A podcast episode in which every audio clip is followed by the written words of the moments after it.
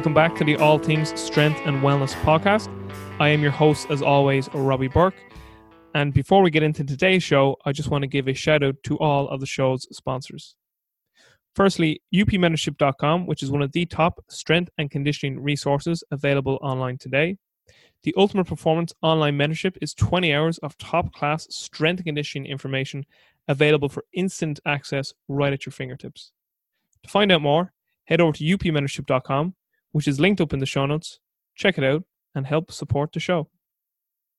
Next, I want to give a shout out to Altus 360 and Altus Education, which are two outstanding online resources for any practitioner in the sports preparation profession. Be sure to head over to the show notes and check out these unique platforms. Next, I want to give a shout out to Joseph Johnson at Ultimate Athlete Concepts.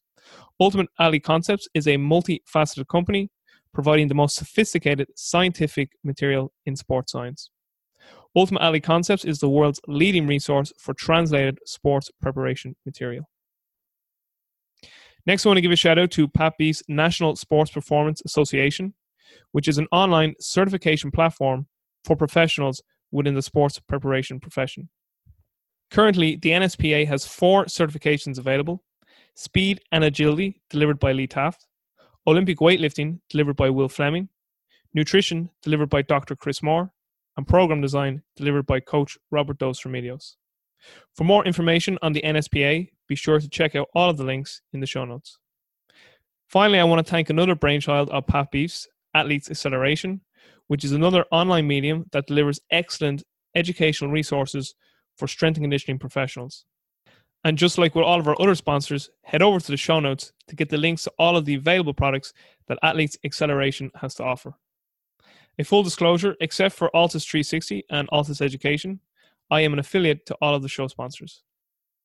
Lastly, before we get into today's interview, I just wanted to let all the listeners know that the podcast is now on Patreon. If you feel that you are in a position to support the show, I would truly appreciate any donations you'd be willing to make to help support the podcast. Okay, that's enough rambling from me. Let's get into today's show. This episode's guests are Chris Korfist, JL Holdsworth, and Cal Dietz. Chris Korfist has coached over 55 All State sprinters and countless other high school All State athletes and has over 20 years of coaching experience.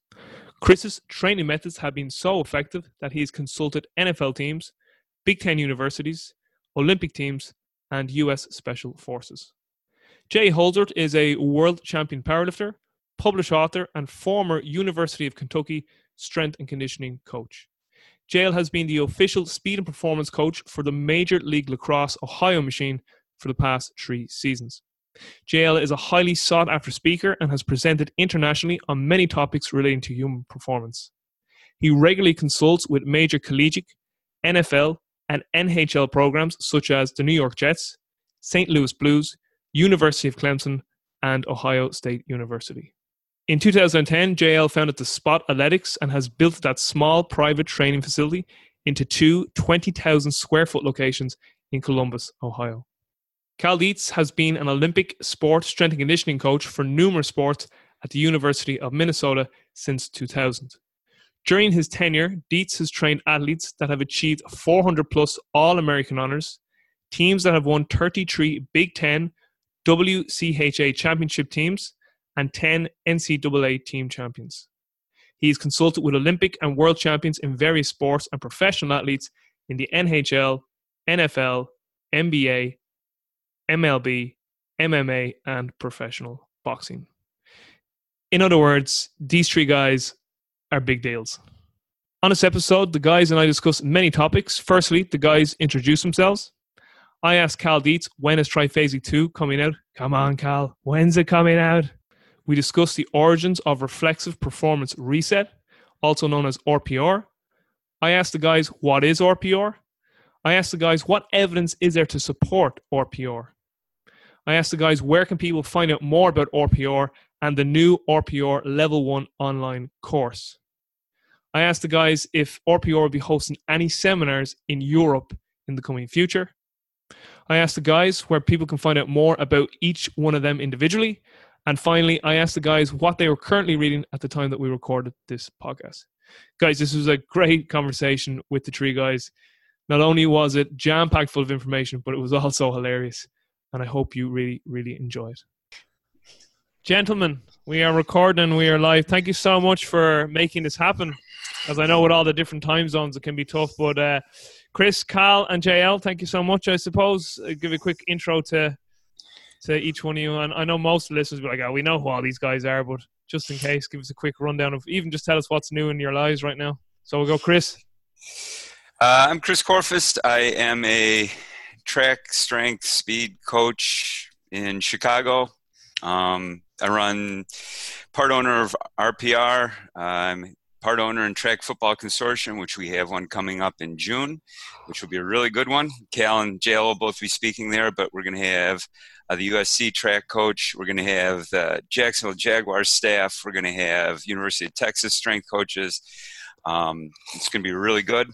Um, I'm in the middle of track season, and it's horrible because it's cold all the time, and we're running sprints in 48 degree weather with 40 mile an hour winds. So our times aren't so great right now. So are they are, are all your athletes are they doing all their sprints in, in your basement in, in, into that net? Yeah, we're well. Well, we're trying to go outside some, but high school kids being high school kids because they think it's springtime and they think it's 80 they show up in shorts and t-shirts and it's 40 degrees out and so weird things happen when you mix those two things together all right jl give us your rundown yeah, JL Holdsworth, um, world champion power lifter. I own the Spot Athletics. We have uh, two 20,000 square foot uh, private training facilities, about 2,000 square meters each, I guess, right? Uh, and then co founder of uh, RPR as well. All right, Kyle, you crazy bastard. Your go. uh, yeah, I just, uh, I guess I think a little differently to start this whole thing. So, um, I, I came up with triphasic training and kind of modified it over the years. And, and I mean, it's not just me, it's a reflection of all my assistants, the people I like around me, people that, that ask a lot of questions that, that uh, they, they don't make you feel very smart at times, but uh, you know they ask me how I come up with all this stuff, and really, I uh, people around me and I ask questions of myself that uh, I create problems I didn't know I had, and then I uh, I try to make solutions to solve those problems, you know, and uh, that's like that's how triphasic. I coach at a university at the in uh, in the states here, University of Minnesota I tell people I've coached over 200 seasons now because one season I oversaw 12, 12 teams, and I did that for a number of years. So um, now I'm just down to two, mainly uh, men's and women's hockey, and uh, do a lot of self education along those guidelines, and, and uh, part owner of RPR, obviously. So. And are you still running experiments on your son? Mm, on a lot of people. I mean, we could probably do a podcast on that. My favorite story of your son is where like he just fucking was at a birthday party and he had a ton of shit on one day and he didn't eat anything and he Omega waved him and his system was fried and then the next morning he got up and he was brand new. Yeah. Like, yeah. He's, he's, so resilient. Shakarfis, you're the same. You want to run your kid through the forest blindfolded. Oh, hey, my kid will do anything for 20 bucks. That's it. 20, That's it. $20 a test. He's, uh, uh I haven't paid him $200 to quit baseball in oh just, just because I didn't want to sit through all the baseball games, and he took the money, and I didn't have to go to baseball games. It was probably one of the best deals I've ever made. Yeah, well, as an Irishman, I, I can resonate with that because I think baseball is fucking boring. Me as well. in Ireland, we got the Irish sports here, and the Irish sports are like hell for leather. They're like 100 miles an hour. So we like our sports to be quick, fucking snappy, and lightning fast. When when they're slow and boring, we just it reminds us of the English sort of soccer and cricket. Get the, get the, get the fuck out of here with that shit. Bobby, you guys have you guys have lacrosse over there at all? We actually, they're probably like there's every sport in Ireland like that, but I. I don't know if there's any official lacrosse leagues here, but it is very similar to hurling. Like, like so, uh, like Irish people when they see lacrosse, they go, "Yes, we like that too. It's fast." so yeah, yeah, we do. Yeah, I do. Uh, speed performance for a pro lacrosse team, and uh, I, it's a sport my son plays. I, I, love lacrosse. Yeah, yeah. Well, when I worked at Boyles, like we had a lot of lacrosse players, so and, and I respected the lacrosse. The, the the lacrosse and hockey players are very similar in their essence to yep. hurlers here in Ireland, so I always resonated with them very much. So, Dietz, one more thing before we get going into RPR. What's the crack with triphasic two? I know you've been your head's been wrecked with that question. Yeah, no, I'm I'm hoping like to finish uh, up the final this this June. I don't do it. It'll, it'll be Mike T Nelson, um, which is good. It's been a little delayed just because I, I can add new more some new stuff in it that uh, I have and, and and things like that. So I'm hoping by this summer, end of summer for sure, it should be completed. Sweet. Right, we do have uh, we do have Right, triphasic spring foot model that just came out that Cal and I wrote together. oh, really? I didn't know that. I didn't know that. That's Yeah. funny. That's- Great Thinking marketing by us, huh? Yeah, yeah. Definitely. well, listen, no, I linked that in the show notes for sure, definitely.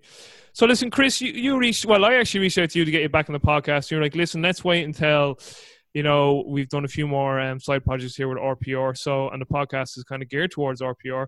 You know, obviously Douglas Heel's work and, and what you boys have distilled from it, and and what you've put out now to the masses. Um, I met Douglas actually roughly around this time last year. He was in Dublin. Unfortunately, I wasn't able to take his course, but I got to meet up with him one of the days. And another fucking great dude, like just a crazy bastard. Um, obviously, you know, in his in his own right, he's he's a genius. All geniuses are fucking nuts, like you boys. But uh, give us a story there about you know how RPR came about, a little more of the background. Like I only know very superficially that it came from Douglas. I, I think the story is Cal, you know, told a lot. You gone and seen Douglas and, and told. I think it was Chris and a few others. You know, you need No. to you need to go see this guy, or was it the other way around? Maybe Chris told Cal. Yeah, yeah, yeah. So the what, what happened was uh, Dan Fichter in Rochester, New York, and I were always we're kind of Another like another nutcase. yeah, we're Yeah. bromance, internet bromance uh, people, and we're always looking for ways to reach the neural system rather than just train a muscle. And uh, Dan heard about Douglas and actually bucked up because he's terrified of flying. He tells me every time he flies that he almost crashed, which you know I have a hard time believing. But he went out to London and saw Douglas, and this is you know early technology. I think it was like 2002, three, something like four Wow. um, no, later than that, 2006 maybe. And uh, he starts sending me faxes back about presses, places where to press to see if the muscle works because he's getting blown away by Douglas. So I get, I'm getting these faxes, and uh, I bring in a client and I lay him down on the floor and I say, let's see if this works. And uh, so I pressed on him. I said, holy shit, this works. I press on this spot and this muscle works. So both kind of heads are spinning. Uh, we get in touch with Douglas and say, hey, why don't you come out to Chicago and why don't we run a class out here? So we bring Douglas out. We ran it in a doctor's office waiting room because that's the only space that I could find because I was new to running clinics and things like that. And uh, it kind of stuck from there. Um, and then from there on, uh, I had Douglas come out twice a year and we ran level ones and level twos. And one day, Cal calls me up out of the blue and says, Hey, what's all this going on? I'd never talked to Cal before, but I read Triphasic, and I, you know, I still think this Triphasic's the best book ever written on strength training. And so I was kind of like, wow, if Cal Dietz is into this shit, you know, there must be something to this. So Cal shows up, and uh, I guess he's into it because he showed up at my house that night, and Douglas was staying in our house. He shows, rings the doorbell, and there he is. He's got a grocery bag full of wine. He goes, I didn't know what everyone's drinking, so I bought some of everything and a bag full of cheese. And so he comes in, and uh, it kind of stuck there. And then Cal was into it and came to a bunch of stuff. And then we decided to host one up in Minneapolis, back to back weekends, level one, level two. We were trying to push Douglas to cut it down and make it more coach appropriate because, you know, Douglas, you know, it takes a long time to teach some stuff. And uh, JL came out for the second one.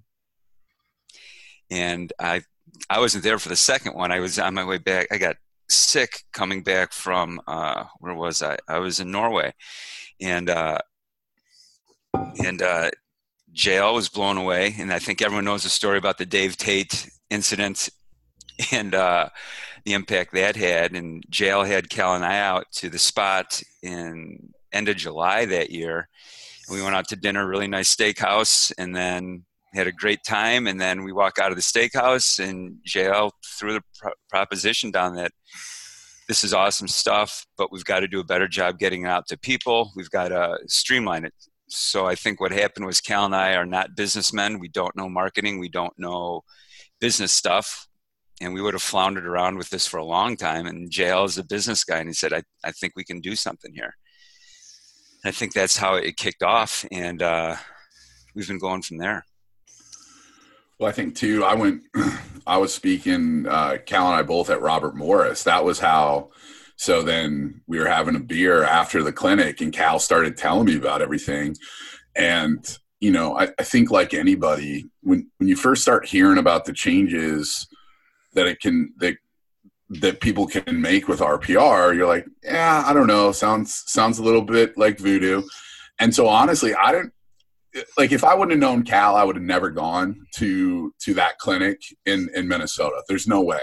Uh, but I was like, well, at the very least, I'm to hang out with Cal for two days, and and that's never bad. So uh, I went up there, and uh, when I went up there, the thing I always say is, if someone you if someone you know tells you about RPR, then then you kind of believe them; it's real.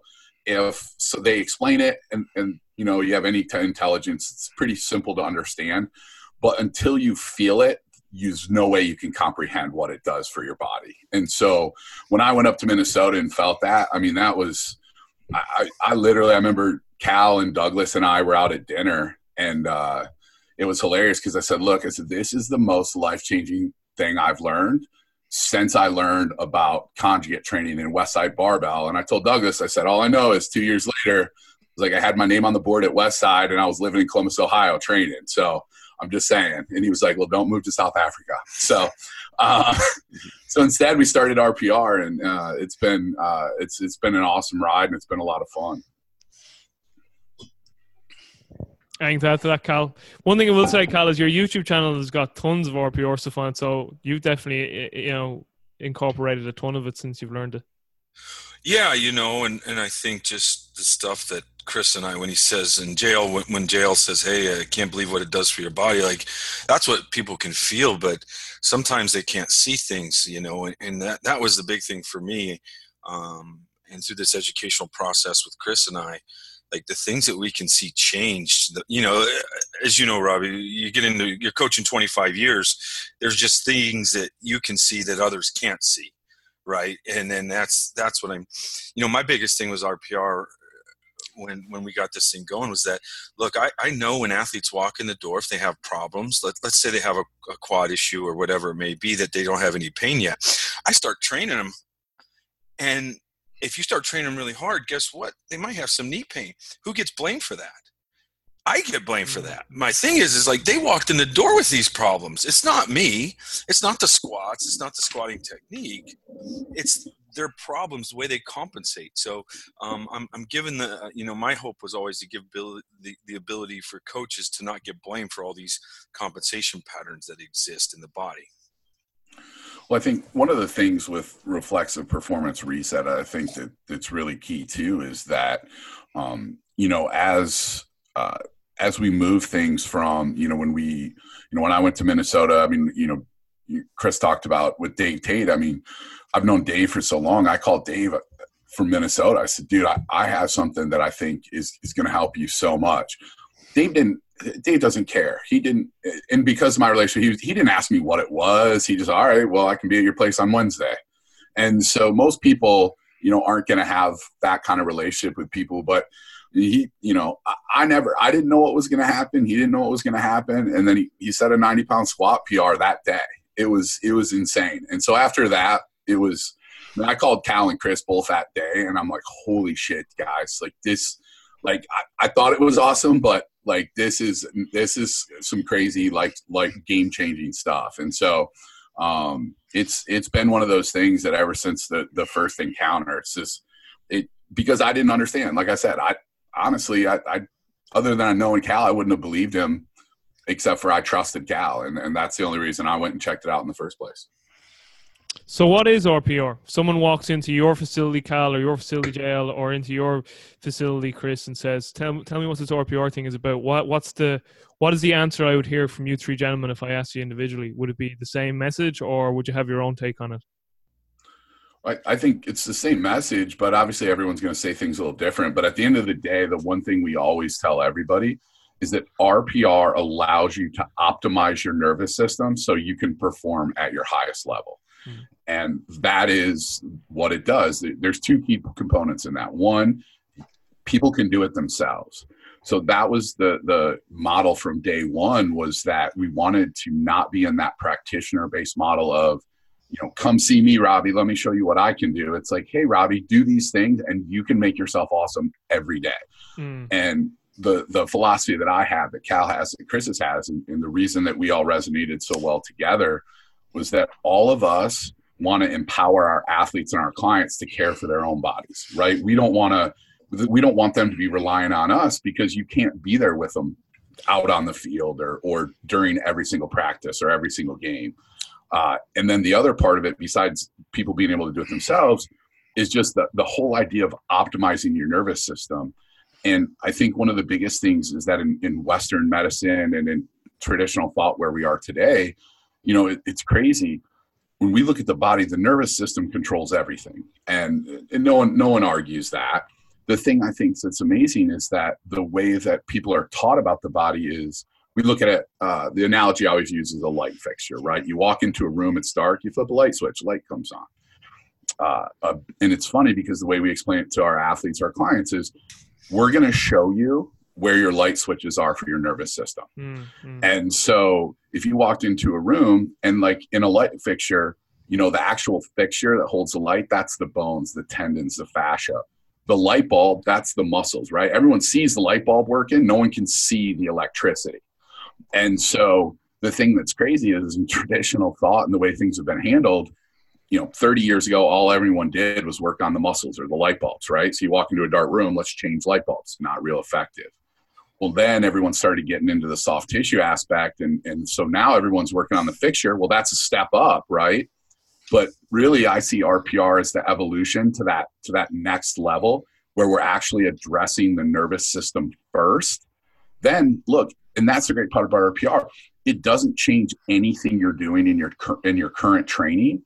It just allows you to be more effective and efficient with what you're doing because first you're flipping the light switch, getting the nervous system optimized, then go through all your soft tissue stuff that you've already been doing, go through all your exercises for the muscles you've already been doing.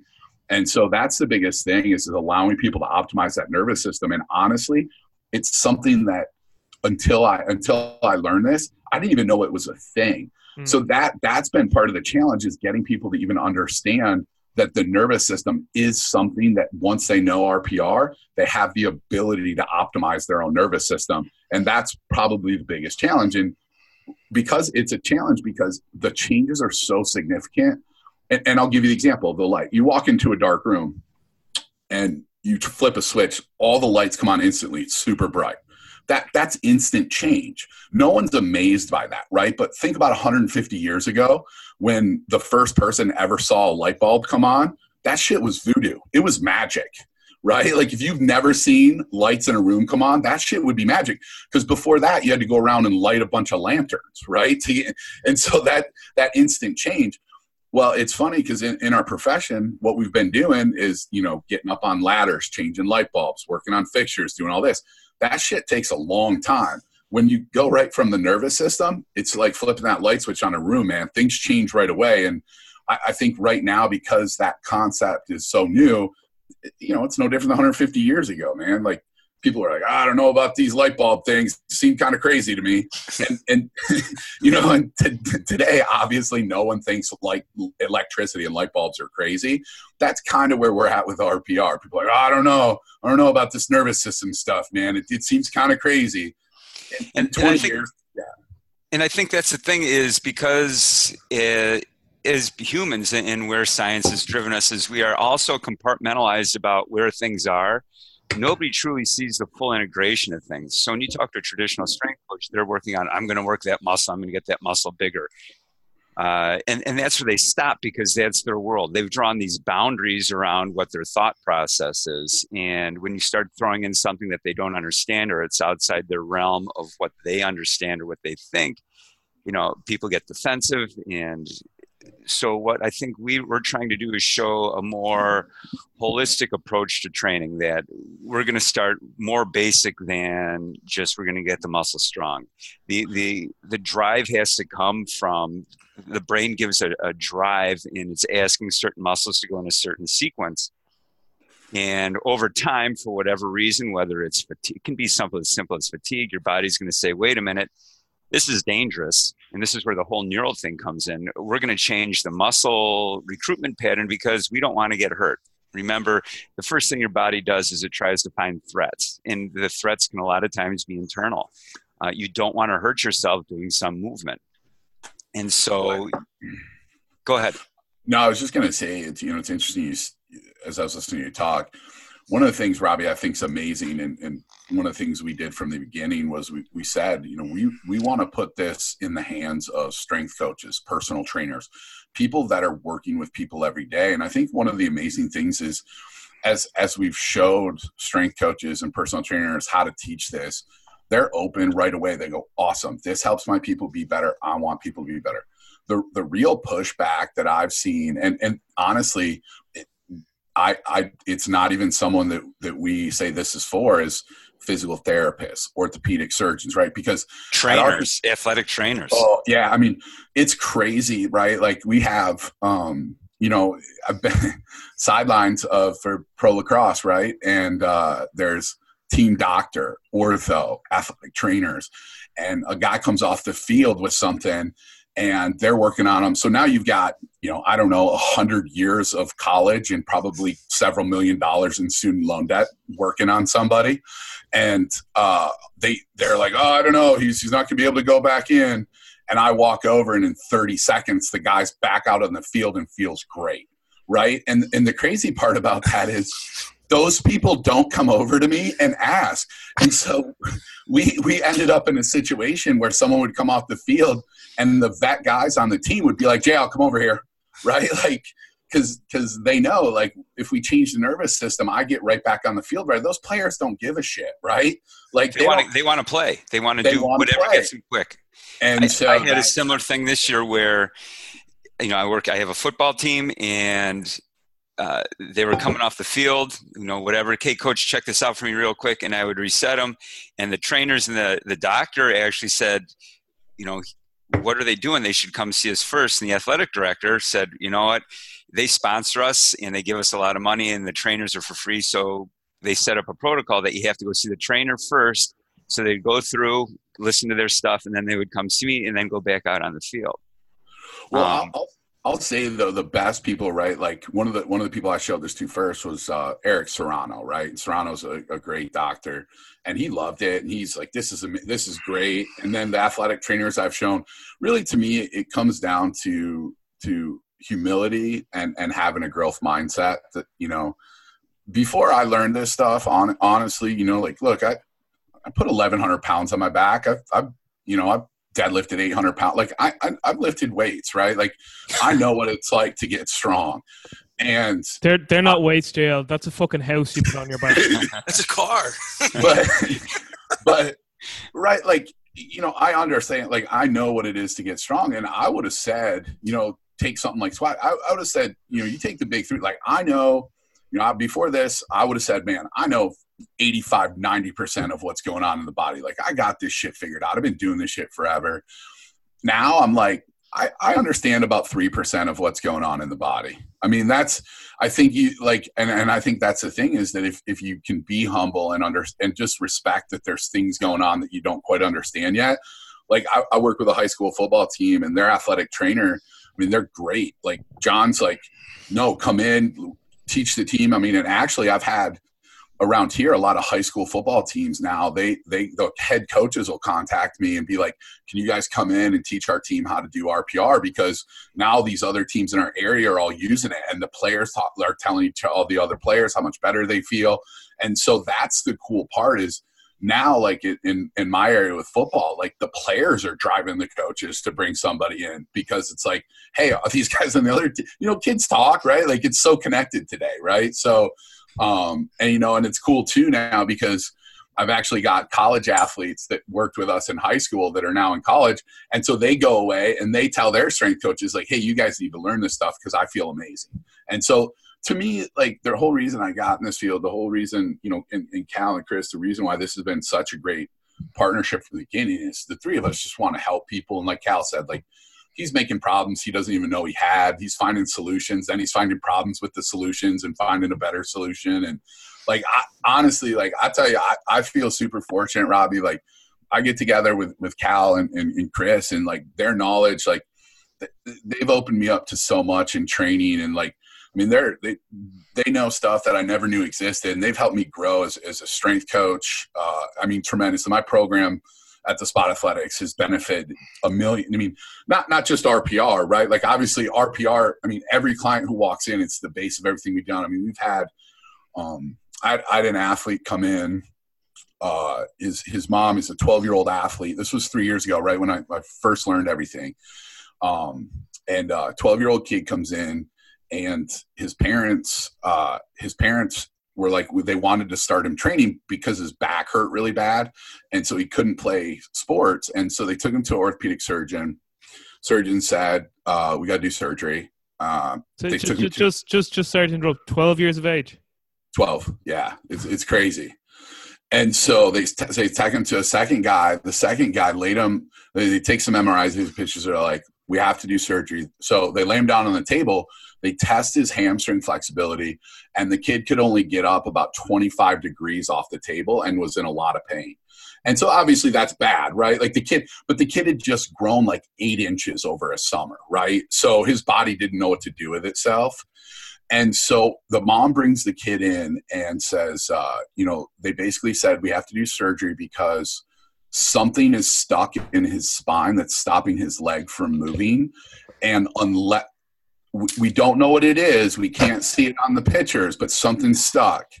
And so we're going to have to do surgery and clean that out. Otherwise, his leg won't be able to go above that. And he's just going to hurt his whole life. Was this surgeon uh, Dr. Nick Riviera from The Simpsons? and uh, no, I, like that's the thing you can't make this shit up right? Like you you really can't.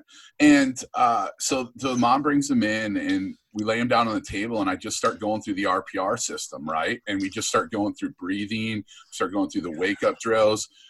10 minutes later right this kid because we had to spend a lot of time on breathing with this kid because he was he was way off and that's that's the base of rpr is the breathing. And uh 10 minutes later i retest him bring his leg up, he's like 90 degrees. His mom, dude, like I'm telling you, like just starts bawling, right? And I was like, I guess he doesn't need surgery. And like mom's bawling, like honestly, I'm tearing up because she, you know, that and like those kids, like that kid trains with us still today, and like that kid's probably like he's he's probably gonna play college sports, like you know, you know what I mean. The kids feels great, like changes it, It's yeah, and that that's the kind of stuff to me, like that that's you know and the, the fact is is like all those tools like we give those kids right? Like that's the amazing thing is is like you know i had an athlete uh, she's a top uh, like 100 meter breaststroker in the country for high school. Her parents drove her over and and we spent you know an hour and a half with her teaching her how to do rpr and use the rpr system for all her meets for all her practices. Like that's what i love so much is it's a tool we can give people so that they can go be better every single day and I think in this day and age, you know, because I have I'm a high school teacher and I, you know, see lots of high school kids. You know, they're so, and my kids are in high school too, which will drive you nuts. But they are so not self-sufficient. You know, they're so reliable on everything else. Like ask them to fix a printer. They have no idea. They just know paper comes out, but you hey, put paper in the printer. No clue. No clue. You mean you have to put paper in? To get the paper though. Yeah. Doesn't paper come from something? No, no, no. But we're empowering athletes and high school kids to take care of themselves where they can a assess what's going on in their own body and say hey this doesn't feel right instead of going through this long process six to eight weeks of physical therapy mri and all this stuff hey let me see if i can take care of myself and hey look i'm good to go i'm self-reliant and i think what i see is the lack of self-reliance with athletes students you know a lot of people now. Um, And that's what we're empowering people to do is, hey, know what's going on in your body, have a conversation with yourself, and then, hey, I can fix it. I can go through these things. If I'm feeling anxious, I can breathe and reset myself because we know that the brain follows the body and the body follows the brain. And if you're freaking out about something, you know, go through the reset spots, make your body strong. You know, your body knows its muscles are working, you're breathing right, you start to relax, and things get better. Life gets better. You don't have to go into this panic anger mode all the time that a lot of people like to stay in. Yeah. Just for uh, uh, Cal, you must be busting to say something there. It's the longest I've ever heard you not saying. well, you know, as Chris said in, in, in, JL, honestly, Robbie, with, with all the heart rate variability things that I've checked over the years, I've ran many tests with many systems. People are more stressed than they've ever been. And with kids nowadays and the social media and that stresses them out and the walking around all day with their phones, like I, I've had kids that, that perform the RPR on themselves and then they can start to feel things that they never felt before because when you're in a sympathetic state and you're stressed out all the time like you don't have awareness of your body. They can't feel these movements. You know what i mean?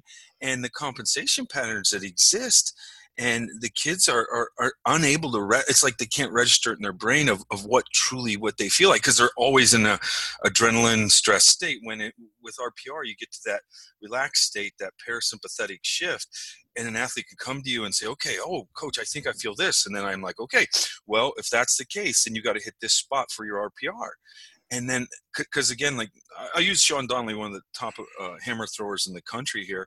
Former spot athletics intern. Yes that's right. Gotta get and, that uh, in there. he's he's, uh, he's a t- one of the top hammer throwers in, in the states.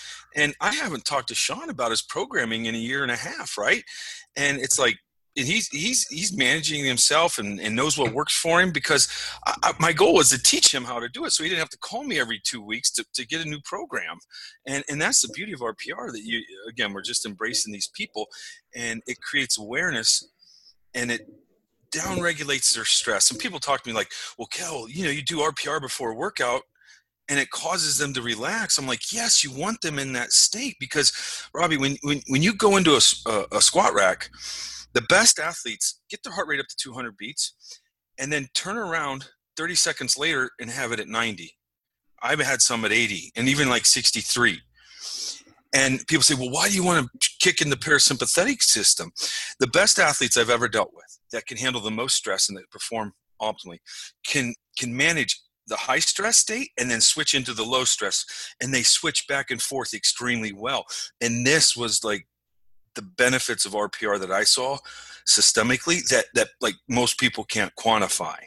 Because if you do 200 beats per minute in the squat rack and then if you can get to 90 in a in about 30 to 40 seconds what happens is you go back into the next squat rack and you'll perform again and again and that's the ability to repeat uh, and perform at a high level throughout the entire game. And that's the hopes because eventually what you see is people that are in stress states their heart rate drops a little bit and it just keeps the, the resting keeps climbing over the game versus that ability to drop all the way down and keep performing. And when you get fatigued then we know that's when injuries pop up people can't react to things and and then the nervous system becomes tired.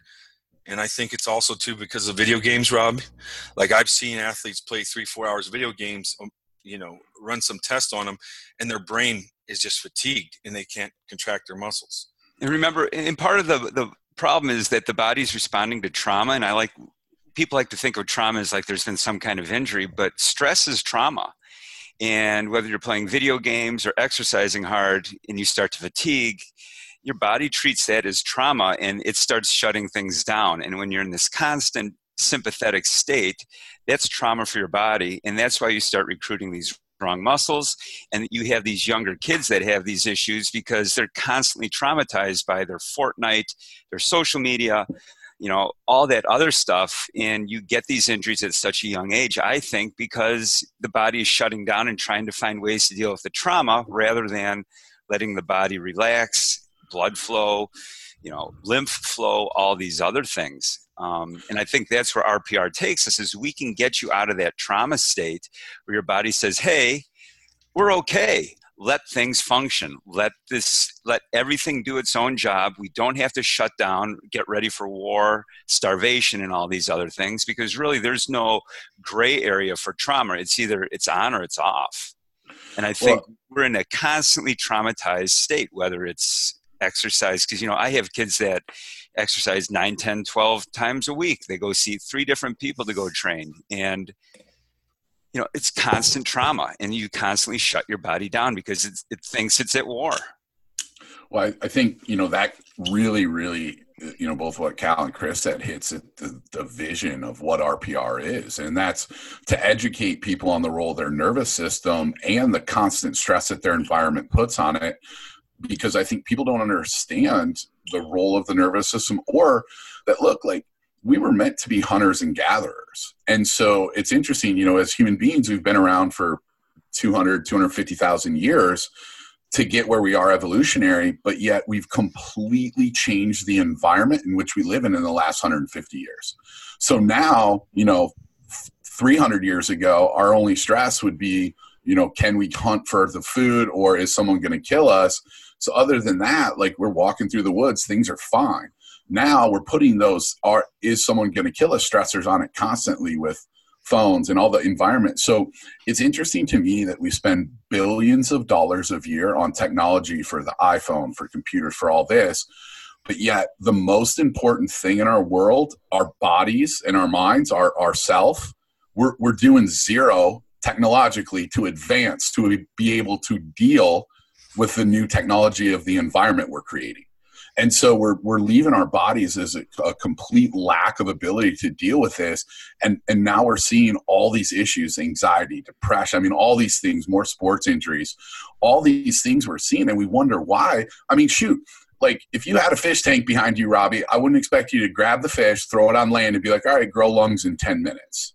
Right? But but like no one would expect that but now we've totally changed our environment as human beings and then we're, we're utilizing no tools or nothing to, to be able to deal with that. And i think for us that that's one of the things you know that's the mission of rpr right? We want to empower all people so that they can optimize their mental and physical performance.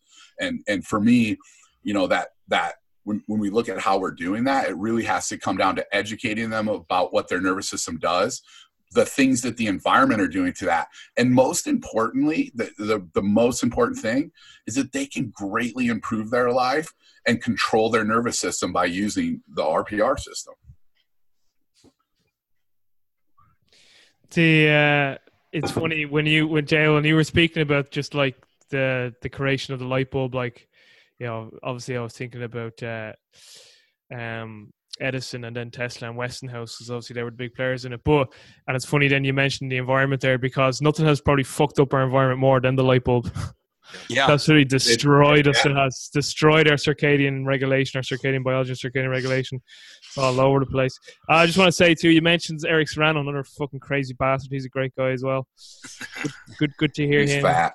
Uh, Cal, just on your point there, yeah, yeah, he is. He loves Batman too.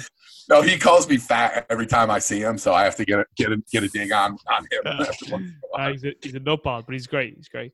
Cal, just on your point there about you know uh, driving this ability to recover quickly, you know, like like the more and more you know we're in this field like the more to me anyway and you you guys can touch on this after i mention this the more like the word adaptability and variability just resonates all the time. Like the more variability an organism can display, and more adaptability, the more robust it's going to be. The, you know, just if if it came down to like, right, who's going to survive the longest here? Oh, you're adaptable. Yeah, you're in here. You're not. Fuck off. so it's uh like adaptability seems to be and adaptability on a ma- on a macro scale, like from training session to training session to a micro scale, as you were saying there, intra set, like between like a repetition or a, a set of repetitions. Um, so just this ability to be able to adapt. And then if you think about it from a metabolic standpoint, like with Mike T's work, he's like, listen, the more adaptable you are metabolically as well, the more robust you're going to be. So like just on every sort of level that you can look at variability. So obviously then RPR is another mechanism into the nervous system to open up that bandwidth of adaptability that an individual can display. So that's obviously something you want in your toolbox. Well, I, I, yeah, I think you know as the researchers came out that if teams are pretty equivalent in skill set, the team that can produce the most speed at the end of the game, repeated sprint ability, is the mm. ones that usually win, right? Yeah. And and if we're in a stress state when we go into that game and we can't calm ourselves down, you basically start start running um, in, in a bad cycle and, and you you won't be able to repeat those efforts at the end of the game and that's really metabolic flexibility. So if, if you can switch from your fats to your to your carbs back and forth as much as possible use the oxidative system. But the problem is if you're super stressed you're going to go into that glycolytic all the yeah. time and there's where we can't survive right? Yeah it's funny you mention that too because uh, currently i'm doing a ton of research around like longevity aging like and a big thing a big thing i'm into is circadian biology. Like i just love researching circadian biology. Neuroscience epigenetics is another another uh, domain that I just absolutely love studying. But uh, if you look into this process of like what is causing a lot of chronic degenerative diseases and early aging in people, it is actually the lack of our ability to stay aerobic. You know, people's um, electron transport chain just gets fucked up. Their ability to to shuttle electrons down that chain, and they can't get into oxidative phosphorylation, and they actually stay more glycolytic and they've issues then like with uh, you know just diabetes, the, the yeah, but like it's the balance of of free radicals. Like we do need free radicals, but we don't need yep. too much. It's the balance there, and it's yep. just a complete issue with the with a there's like a backup of electrons and protons, and it's not functioning right down the down the electron transport chain. Essentially, people are just as, as you said there, people are actually having to fuel themselves too much anaerobically rather than being, being like like right now we should all, all be using aerobic respiration to fuel ourselves here. But because of chronic stressors, be them psychological or electromagnetic off this computer or looking at a screen that's releasing too much dopamine and, and then dietary stressors and all types of stressors in our life um, that that can lead to serious issues when you break it right down to the cellular level and even into like the chemical level of when you get down to like the electrons and the protons again and all that. So yeah, there does, and it's just like mitochondrial medicine is going to be one of the next big things. There's a guy called Douglas um, Wallace, Doug Wallace. Uh, from Philadelphia, and he was he's the preeminent researcher in mitochondrial medicine, and he's definitely going to get a Nobel Prize. He'll be one of the guys getting one soon because he's his research on mitochondria is like groundbreaking and like he's just shown that like nearly every chronic degenerative disease it's driven by mitochondrial dysfunction like it, it's so, a metabolic issue there's no question. You know yeah I mean? it's it's it's massive like it's mad. but just going back to what you said there about that about people just staying too glycolytic that's what remind me of. And then like we're getting athletes then who are getting all these injuries and injuries are no different to illness in that they're driven by chronic inflammation in the system. Right. You're looking at these fucking basketball players landing on a leg and then just their fucking tibia smashes and you're like you're 25 years of age. You should not be landing on the ground and your tibia smashing in two and you're just like, what's got what? Why? Why is that happening? Like, right. I, I, mean, the way I see it is, and there's a lot of variables in there. You don't know if they were oh, drinking the night before, right? Exactly. Lots of yeah, that's variables. But if they're stressed and they're staying up all night and, they, and they're playing video games, when they go to land, and Chris can confirm this, their nervous system's not in a good place because no, yeah. electron transport chain is not functioning correctly because of fatigue okay? And then what happens is is that they can't absorb that force and they snap their leg because there's no the shock absorbers and the things that were supposed to absorb that force weren't functioning correctly. You have a yeah. bad co-contraction and, and, there's the issue and that's again it goes back to the stress related in my opinion in most cases. And when i say stress people understand. Eating bad is stressful not getting enough rest not recovering playing video games all night. I, am telling you, I have yeah. I have kids that are playing themselves out of the NHL or yeah, an NHL I opportunity. It. I believe it, yeah. Because Fortnite's so big in hockey, and you can look at their brain waves and the uh, DC potential coming out of there, and it's so poor after two to three hours. There's no way they can perform unless they get stimulated up, which then gets them to glycolysis faster, right? I mean, you, you, you understand. So mm, mm, mm. scary. Yeah. Yeah, definitely. Uh, just another thing, uh, Chris Korfist, you, uh, um, I don't even know how to say your second name there because you're the only Chris online. But anyway, but uh, you were talking about you know making athletes more self-reliant. I suppose in one way though, Chris, that kind of goes against like culture, like our current culture. You know, because like kids go to school and like they go to school and they're told to just shut up and listen and And then most of us are most of us are brainwashed to like always go to authority figures. Like, oh, if you're sick, go to a doctor. They'll look after you. Something sore, go to a physio. So we're always externalizing like issues with our bodies. Whereas, like as you guys are saying, like with RPR, you want to try and to empower people to look after themselves. And like someone like Kelly Starrett, like listen, does does everything that Kelly puts out there, like do I agree with it, or is it correct, or is it the most optimal? You know, no one's 100 percent right, but still got to respect the man in terms like he was one of the first people to come out and say, listen. Fucking take charge of your body. Like, stop going to other people. Like, it's up to you to look after your, your own vehicle. Like, a lot of people use the car analogy. Like, if Mike Boyle was the first person I heard use it, but it's obviously, I wouldn't say it's Mike's, but Mike's like, if you were given a car at 18 years old and you were told that's the only car you're ever going to own, and let's say you're going to live to 100 are you going to look after that car? And like most people like yeah look after it's like we'll do the same to your body but we don't we don't see the same say uh, see it the same way like so i suppose it's it's a cultural mindset and shift. And jl you were talking about like all those like athletic trainers and physical therapists. You know it's probably just an ego thing on their standpoint because when they see you empowering an athlete with this rpr and like they don't need to go to them. They're like well what what, what's my self worth in the universe now? Like, uh, what am I supposed to do? Jay, I'll just fix this guy in half an hour, and I couldn't fix him in six weeks. You know what I mean? Right. Like, where's my so you know? It's like an ego. It's it's a it's like an attack on their ego and self identity. That's yeah, probably why they don't go to you.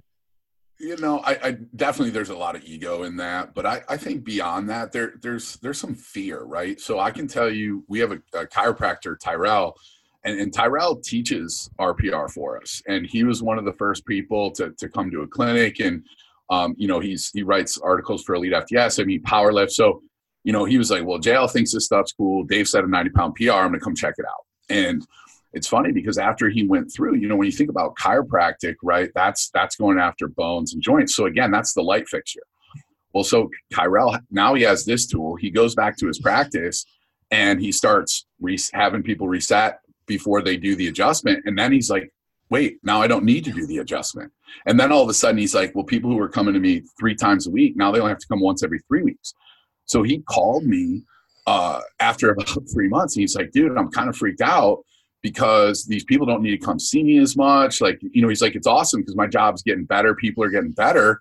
But he's like, I'm worried about my business. Right. So there's, right, there's a fear there. Right. But then all of a sudden, you know, I mean, I, eventually actually he ended up moving up to Columbus and, and just because his his fiance and stuff. But uh, so it's great because he actually has practice inside of the Spot Athletics now, which is amazing because it, it helps us help our our pro athletes and all of our regular athletes really well. Um, but for us, I think there's that fear, right? I've I've run into this just in the gym where our philosophy is like Cal said, like I want to teach all of our clients how to train. My my ideal is for all of our if if I, if no one showed up, any coach showed up at, at the Spot Athletics, our clients should be able to look at the paper and do everything amazingly well.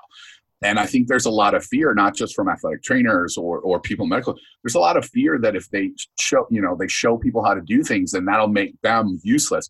But the thing I always tell my coaches, anybody else, is like, who do you respect more, the, the person who sells you a fish or the person who taught you how to fish? And and for me, we're trying to teach people how to fish. And I, I think that you know it's been interesting um, the the head uh, physical therapist for for Ohio State football. He's an awesome dude, and and Stu's like he was. You know, I live here in Columbus, so I started showing those guys at Ohio State. They were some of the, the first people that, um, you know, football at Ohio State was the first people that we really implemented the RPR with as as a major college, and um, because I'm right here and, and I have a good relationship with those guys, and Stu's had physical therapy. He's like, man, awesome. The more stuff we can do to help our guys and, and get better and feel better, like he's like this is great he's like we should we should control the nervous system and you know he's super growth mindset oriented and, and just loves to to get better and you know i've had athletic trainers and doctors and people that are like that and and, and then there's the other side of the spectrum of people that i've had you know i've had a physical therapist go through their friend set a 50 pound squat PR the day after the RPR clinic. And she had lunch with me and she said, I don't understand how this works, so I can't use it. And I was like, well, what do you mean? We're optimizing the nervous system. And she said, well, yeah, I know, I know you say you're optimizing the nervous system, but like, I, I can't, you know, there's not like a billion years of research and this and that. And so I'm like, and that's the interesting thing, right? Like the reason we, we worked on muscles because we can look at muscles and see how they work in cadavers. The reason why joints are adjusted first with chiropractic. While you can look at the skeleton, we don't. And it's so funny in modern medicine, we don't have the technology to see how the nervous system's operating and impacting the body as a whole. So then we pretend it doesn't exist because we don't have the technology to take a picture of it. Which what's so ridiculous about that to me is that for thousands brian mann he came he came to a clinic and, and after about halfway through the clinic we had a break and he said you know what's crazy to me he said the stuff you guys are teaching literally in some form or shape exists through the last 5,000 years of history in every culture in every part of the world. And so what's interesting is as modern medicine has existed, that tradition of thousands of years of caring for these things that people knew existed, all of a sudden we went, well, we don't have anything we can take a picture of or directly exactly see exactly what's going on. So we're going to pretend it isn't actually happening, even though we feel it, see it, and do everything. And I think that's the irony of where we're at today, uh, which is why, for me, I love working with the athletes and the strength coaches and personal trainers because they don't give a shit. They don't go, I want 20 years of research. I want this. I want results. You squatted 50 pounds more? Good. You won the game? Good. We had 70% less injuries? Good.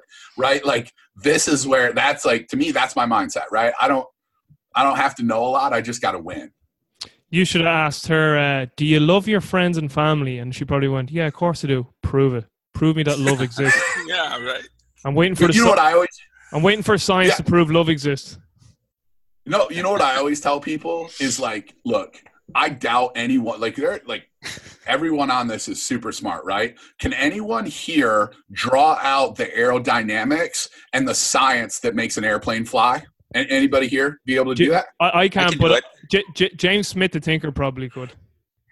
So so then James should be the only person flying, right? Because I don't understand how a plane works, but I get on them and I go places, right? Yeah. Like I look at I look at RPR the same way. Like if I'm gonna let, if I'm gonna let anything into my life, it has to cross three thresholds, right?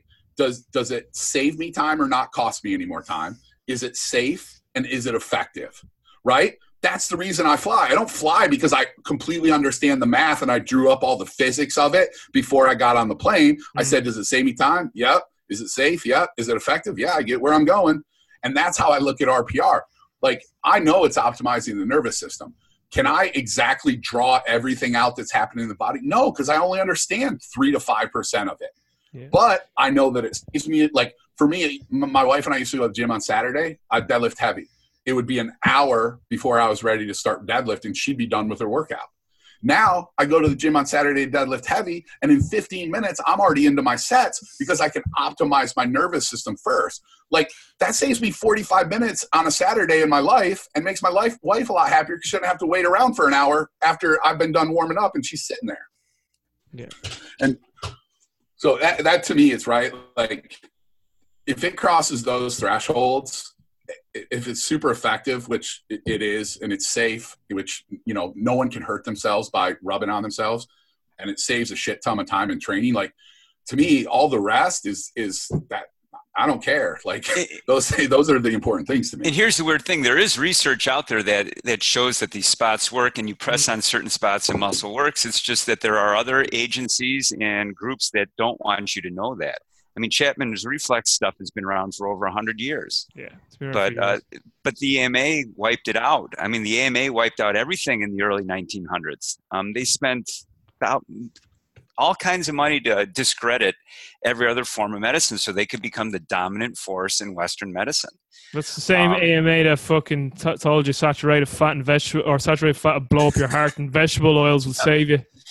Yeah, but, and so But they remember, did if say you're, that steroids don't help performance. Yeah, Yeah. exactly. Their official stance in the 70s and early 80s was was that steroids do not help performance. We have we have an expression in Ireland to uh to to, to whenever we hear bullshit like that, we use this expression. As in, like that's the kind of calling bullshit uh, wolf call. That's a lot of bullshit. Uh, but JL, just just on your just on your point there too. With, with me personally, if someone can just give me like a, a biological rationale or reason as why as as to why they may think this is what's happening, that's enough for me usually. You know what I mean? Like I think what, what people have an issue is when people say, "Oh, this works because of this," and you're like, "That's bullshit." Like you definitely have no foundation for that. Whereas you know, it's more it is more respectful when someone says, "Listen, I honestly don't know what's happening here. I know that when I do it, or when Chris does it, or Carl does it, or I do it, these results we got. We think we, we definitely know something going on with the nervous. Well, we don't definitely know, but we think it's something to do with the nervous system because if you read anything on the nervous system, it's all about a sensory input. There's some integration going on in the central nervous system. Then there's an output, and something changes. We know it's input and output. So think about this: some of the reset spots. You know, when you're learning to move. So our job is to learn how to move when we're born, right? Because if you can't move, your, your mom has to carry you, might get eaten, you know, all these different things. So your job is to move. Mm. But as a baby, you don't understand words like, okay, go into hip flexion now and then press down. No, I meant the other hip flexion. It's not like that. There has yeah. to be some tactile cue that tells your body to go into hip flexion. So if you look at where the psoas reset spot is, it's the fulcrum of when a baby pulls its head up and tries to crawl. It's dragging right on the exact same spot that we mm-hmm. press on to take you into hip flexion, do a perfect recruitment pattern for hip flexion. So if people say, why does this spot work? That's why that spot works. Because somewhere along the line, there had to have been something that tells your body to go into hip flexion because you don't understand words for a while. And how about this? When there was no language and we're grunting and all that, still something had to tell you to go into hip flexion. So that's why that spot works. The same with the butt spot. Why is it where it is? Well, because in order to navigate, you have to pick your head up. And when you pick your head up, that spot folds onto your spine. And that's what the stimulation is. It says, hey, here is the cue to go into hip extension. So all these spots have been developed over time, not by some verbal cue, but there's some tactile thing that at a reptilian level tells your body to go into this over the thousands and thousands of years of humans and primates learning how to learning how to move, gait. So that's why all those spots work. It's not some magic spot that someone came up with, it's someone discovered them. But I think these spots have been around forever. And it's just like watching other animals learn how to work. There are tactile elements that go into gait that somewhere along the way, something teaches you how to move. Whether you're a, a gorilla, I mean, the gorillas don't go, it's not like Planet of the Apes where all of a sudden people they have their own language. There's some cues there are tactile cues that are there that get us to move. And I think over time, either for whatever reason, and it could be any stimulus that takes place because trauma is trauma, you'll find other ways that reduce the energy, the efficient, you know, because we're trying to shut down, we're trying to be as efficient as possible. Mm. And it's a lot of energy. It costs a lot of energy to get your glute to fire properly. Big time, yeah, big time. So we constantly we're, we're constantly down regulating. Yeah. But so the, the the science is there. I mean, just watch a baby crawl, watch a baby develop, and look at what happens. Um, right now, I'm collecting pictures of people's babies to show hey, here's what happens when you're learning how to crawl and move, and that's why this spot is this spot.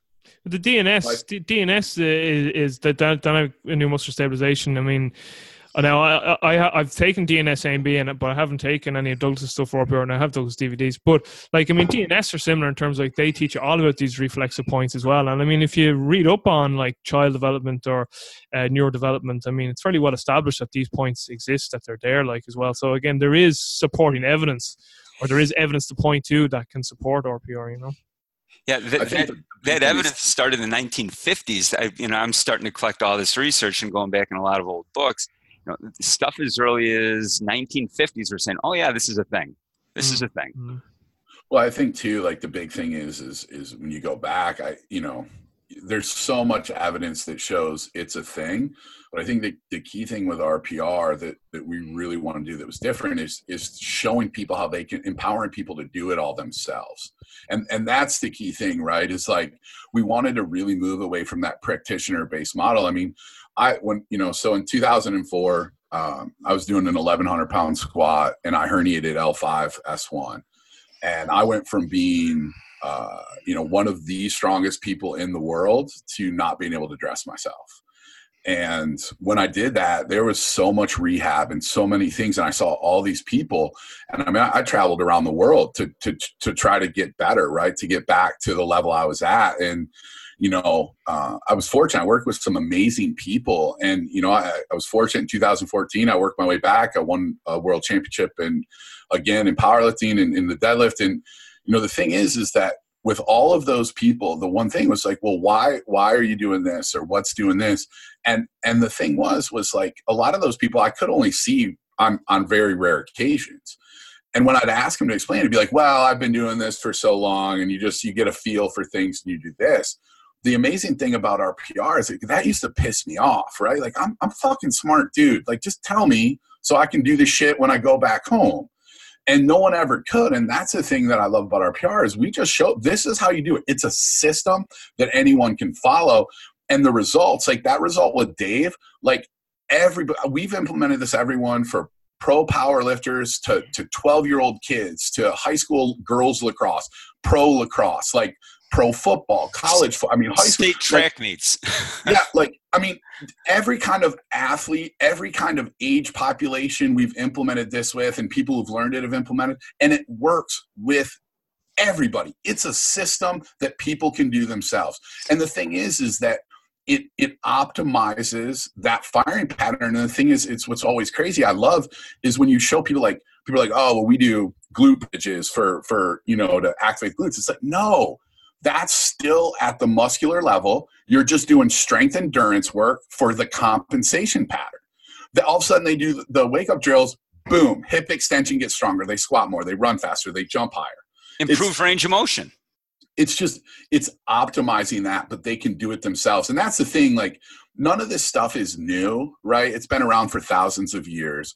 The, the key thing about RPR is, is we've spent a lot, a lot of time, a lot of effort to simplify and get it to be a system that anybody can do themselves. And, and empowering people, to me, that's the best thing you can do for people. So, where can people learn more about this? In terms, there's a level one, and I believe there's a level two now. Um, just to tell us about the education of RPR. So, I think, yeah, go ahead, Chris. Uh, level one, we are teaching athletes and clients, or whoever shows up, how to empower themselves to reset themselves and how to take it to your team. So the goal of level one is two tiered. One is you know our 12 basic reset spots, and then as soon as you walk out of there, you should be able to teach it to your wife, your children, your team, whoever wants to learn. That is the goal of level one. Uh, level two is so if level one is more of a shotgun approach where you've got all these things, level two is more of a sniper where we learn uh, the reflex tests. We learn how to disrupt recruitment patterns. We learn how vision plays a role in in how you move and how we can reset your vision so you become an even more efficient, powerful athletes. Because really, if you think about it, if you're always looking for threats and you're shut off in a field of vision, that whole area is always going to be a threat to you. Um, so you want to make sure that every time your head doesn't move left or eyes look right or whatever, you don't automatically shut down and go into a, a, a fight a flight response pattern rather than a performance state.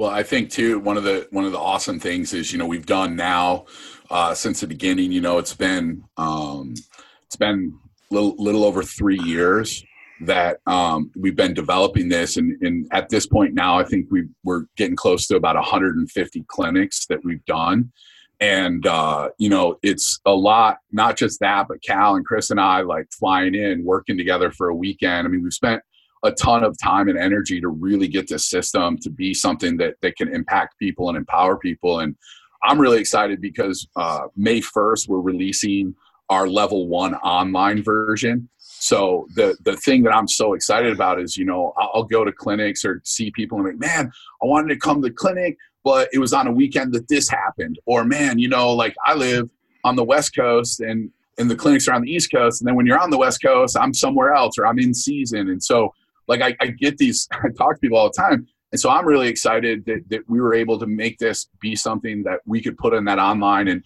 that way we can give people access all the time. It's something they can have to reference and go back and learn. And and the thing that's awesome about it is we really you know we took a lot of time with it. We wanted it to be you know and, and a lot of people who we beta tested said it's the best online clinic they've ever done because we tried to give it the experience of being at an in-person clinic So we filmed at an in person clinic. Then we came in and we filmed other stuff, not at an in person to do it. We put it together, beta tested it, added some other things, came back in, filmed some more. So we really spent a lot of time and energy to ensure that the people and uh, actually we just had uh, one of the guys who beta tested um, he's uh, strength coach for one of the top five baseball teams in the uh, ncaa like division one right now that's one of the best teams in the country. He went through online uh, and uh, one of our, our one of our guys went up and, and visited him because they were by him just to see how things were going. And he went through online. Three weeks later went to a game. Boom. Players were all nailing it. They were all doing it. He'd already had it integrated. So um, as far as integration like the people who've gone through online they're able to integrate right away just like the in person so it's uh, we're really excited about that because that's going to allow us to impact a lot more people a lot quicker and I think you know when you go to a clinic, even though we all teach the same spots and we have the same PowerPoint, we all have a little different slant on things and tell different stories. Um, and I think with this new, with the online course, you get a taste of my slant, you get a taste of Cal's slant, you get a taste of JL's slant because all three of us are, you know, we all teach the same thing, and you know, and now you can see how we all do it, and you can hear our our own little, you know, quips and things like that in into how we see things. Right. Well, obviously, I'm in I'm in Ireland. I was going to say Europe, even though we are in Europe, but uh, I'm over. I'm over here in Ireland and the rest of Europe. The reason why I stall there is because like most Americans always go, "So what part of the UK?" And I'm like, "We're not in the UK." Stop saying that.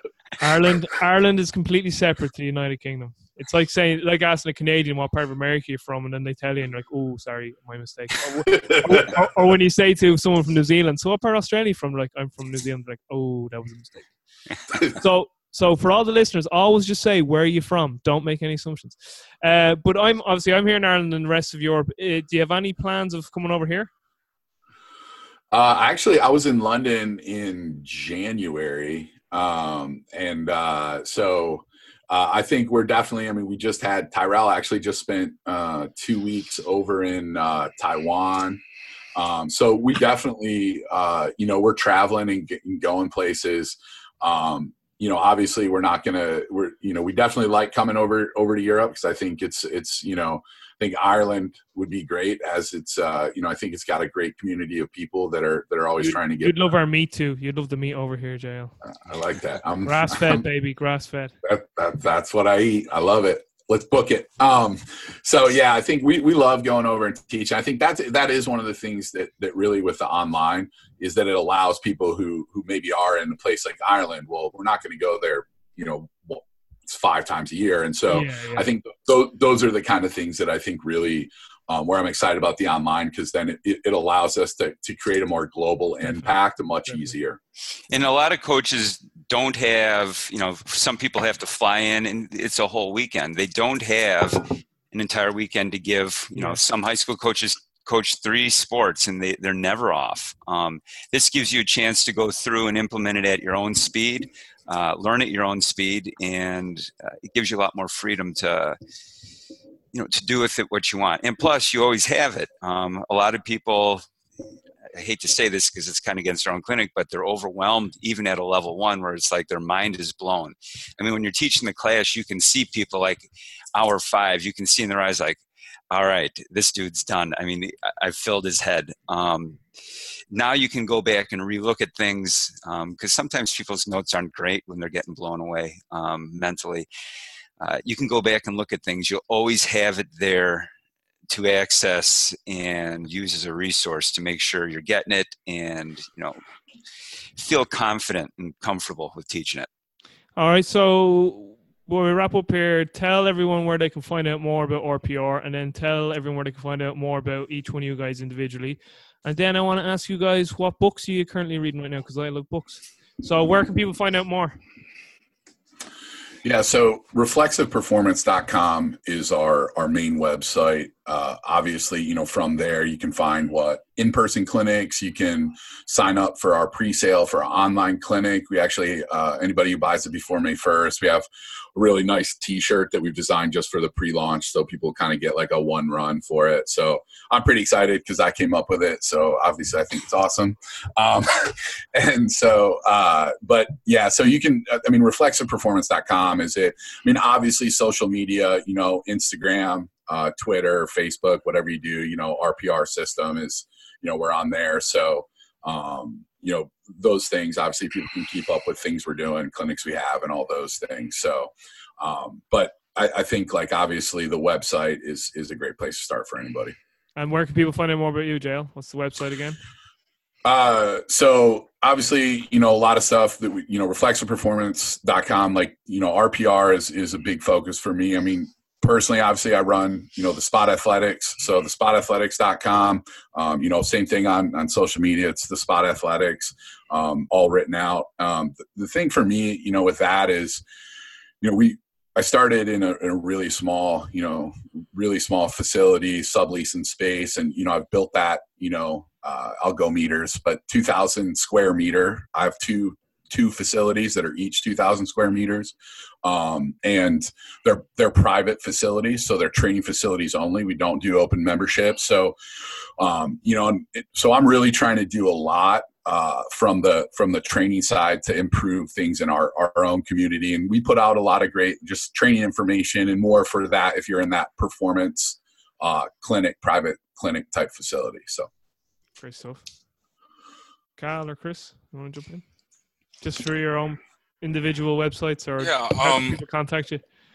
Uh, I don't know. Uh, I got 3,200 unread emails right now and 120 unread texts. So, so that, that that's a, a, poli- a, polite way to tell people don't contact me. No, no. Uh, at Gmail um, is my email. Um, and then uh, XL Athlete is is uh, probably the main one that uh, people could see a lot of my stuff, a lot of free content there and uh, find my YouTube channel from there. But you know, ultimately, it's uh, I'm just trying to keep up with uh, Chris and producing content and mm. and uh, merging our ideas together and the things that we know. It, uh, it that's really what, uh, what keeps me fired up every day. That we we keep digging into stuff together, and whether I come up with something or Chris does, and then then it's always a ton more information in a longer phone call about where we got to go with it. So it's uh, it's awesome. Like Chris calls sometimes. I just walk out of my house and, and do a forty minute loop on my uh, around my neighborhood because that's where it'll be. So that's where with, I'll be. With, with, the bottle of whiskey in the other hand. Yeah, yeah, yeah. Where's that fucking Irishman whiskey again? All the fucking neighbors. There's that crazy bastard. Just keeps walking loops with whiskey and talking to himself. yeah, and as far as stuff I'm reading, I'm just digging into the cellular stuff like you are. Um, no one understanding more about it. Various. Uh, yeah, you can't you, you can't read physiology you know fly. I'm actually a big textbook right here beside me, Tor and Derrickson's one. I just keep reading it again and again and again. Because people are always like, "How do you learn that stuff?" like people are like, "How do you learn?" It's just like, just keep reading it, just keep reading it, just keep reading it, yeah. just keep reading it. Here you go, just say, uh, Chris. Uh, all my content, my website kind of sucks. It's Slow Guy Speed School. Um, I, it needs to be updated because uh, I've kind of getting away from trying to get away from all the computer stuff just because it's it's a lot. Um, mm-hmm. Track Football Consortium is where I keep post all my articles, and that's the the clinic that I run twice a year, and I and I think it's one of the best clinics around if you're looking into speed, strength development. Uh, we try and bring in really interesting people that think outside the box. Um, did, did Kier go up there at the last one? Kier went flat. Was he at the yeah, last one? Yeah, Kier came. Um, he speak. He spoke one time ago. Yeah. Um, so that's my stuff. Is I'm really bad at social media, uh, and I every year it's my goal to do better, and then it lasts about a week, and then I forget because when I coach, I don't walk around with my phone. I I like to be in the moment, and I and I coach. I watch my kids and things like that. Um, and I'm reading Darwin's Doubt right now. It's a case uh, for ah. intelligent design and kind of looks at the loopholes in the evolutionary theories, and uh, it's pretty good. Very, very good. JL, what are you reading? You didn't tell us. Oh yeah, sorry, I forgot. Uh, so it's funny, right? Like, um, you know, 15 years ago, uh, everything I read was training based, right? And so I would say, you know, obviously open the business and really, you know, since I won that world championship 2014, my goal has really been, you know, so my thing was when I got into powerlifting, I want to be the best powerlifter in the world, right? That like when I do things, I want to be the best in the world at it. So uh, for me, it's been business ever since. So I, I honestly, every book I read is is business oriented. So uh, right now, it's funny you asked what I'm reading right now, but uh, I'm I'm rereading. So because I like to reread books and do notes, so I'm rereading. I'm rereading Crucial Conversations, and uh, if you haven't if you haven't read it, it's great, and uh, it's it's you know I have have to have a lot of conversations with a lot of people about things, and so for me. Uh, crucial conversations has been a, is a big game changer for me because the way I grew up was uh, you either didn't get talked to or you got motherfucked. And so uh, when you when you when you manage people and you run a business and that's the way you communicate, it doesn't work out well. Yeah, I read that book last year. It uh, it reminded me an awful lot of Seven Habits of Highly Effective People, which is one of my favorite books. I've read that book multiple times, Seven Habits. But I read Crucial Conversations last year. And we always know what book JL's reading because he always demos all the things he learns on me and Cal. well, I think uh, here's what I'll say for people out there, and this is just goes to coaching, to whatever you do, business. To me, uh, you know, I think that if you have not read How to Win Friends and Influence People, like stop reading whatever you're reading and read that fucking book. Like, if to me that book is like every book like seven habits highly any book that's published now like that book was written in the fucking 30s every book that's written now is just stealing shit from that book like yeah, yeah. how to win friends and influence people like because to me like look if no like we have so with rpr we have this great information that we give but if people are like ah cal's a dick or JL's a dick we don't like them they don't care about the information right like yeah. if someone doesn't like you they're like robbie's a dick they're not going to listen to this podcast and get great information right like so that's uh, for me that book like everyone should start there I feel like that. I feel like uh, you know that bit in The Simpsons where he's in the army and he's like the the the, the sergeant goes over to Homer and he goes, "Okay, Simpson, I don't like you and you don't like me. And Homer goes, I like you. And he goes, Well, then I don't like you. And then Homer goes, Well, you don't know me. Maybe if we got to know each other, you might like me. I love that bit. Just one final thing I want to say, uh, and we're talking about uh, just another great dude, Mike T. Nelson. The reason why I got confused thinking that Cal told you about Douglas was that it, it was Mike T telling me that Cal, you told him about RPR. I know he's yeah. for RPR. That's why. But I remember it. Was, no, I remember. I remember the story now. It was Dan that told Chris, and then then, then Chris, yeah. and you got it through Chris. I remember now. Just wanted to get that right because I was like, why did I think that? I was like, ah, oh, because Mike T told me that he heard it from Cal. That's why I was getting it confused. By the way, this Mike T also like I thought I knew a lot of people, but that fucking guy knows everyone. He works for the Carrick Institute. He used to do Z Health. Yeah. He knows the PRI guys. He fucking he's in with you. He triphasic or PR. It's like that guy fucking knows everyone. He goes over yeah, to Ben House's place in Costa Rica. I like to. He can't pick up a Thomas Inch dumbbell. I just make fun of him. That's brilliant. That's brilliant. That's gas. That's okay. always humiliating when you go to JL's gym and he's got he's got like a history of grip strength in one of his facilities, and then he always puts you in his place. Goes, all right, try and pick that up, and you like, I can't even begin to grab that thing, and then he just snatches it up. It's like, yeah, that's where you got to be like. JL, you don't know um, Paul Paul McElroy over here in Ireland in Belfast. He'd be he'd be good friends like with all the uh, first kettlebell guys, but he's a big guy like on old man strength. He, he's always putting videos of himself bending those nails and shit. He's big into yeah, that stuff. Yeah, yeah, yeah, that stuff's a lot of fun. Yeah, yeah. All right, Chance. Uh, if you have anything else you want to just close off with there, this is your time. Otherwise, I'll just wrap out the show. But this was brilliant, and I really appreciate you making time. No, thanks for your time, Robbie. I mean, the thing you know, for me, this last thing I want to end with is really if people want to understand what RPR is, the, the simplest thing to me is just it allows you, it empowers you to, to optimize your nervous system and so you can perform at your best and you know that goes beyond just physical. I mean our, our mission really is to empower all people in the world to optimize their mental and, and physical performance. Brilliant. Yeah, brilliant. Yeah absolutely all right Jen, so I'll just wrap this up and say goodbye to you offline. So for everyone listening, as I always say, you're spoiled people with all this information for free. Spoiled rotten, as, as, as, my, as my mother and father used to say to me, you're spoiled rotten. But for everyone listening, take care, be well, and stay strong.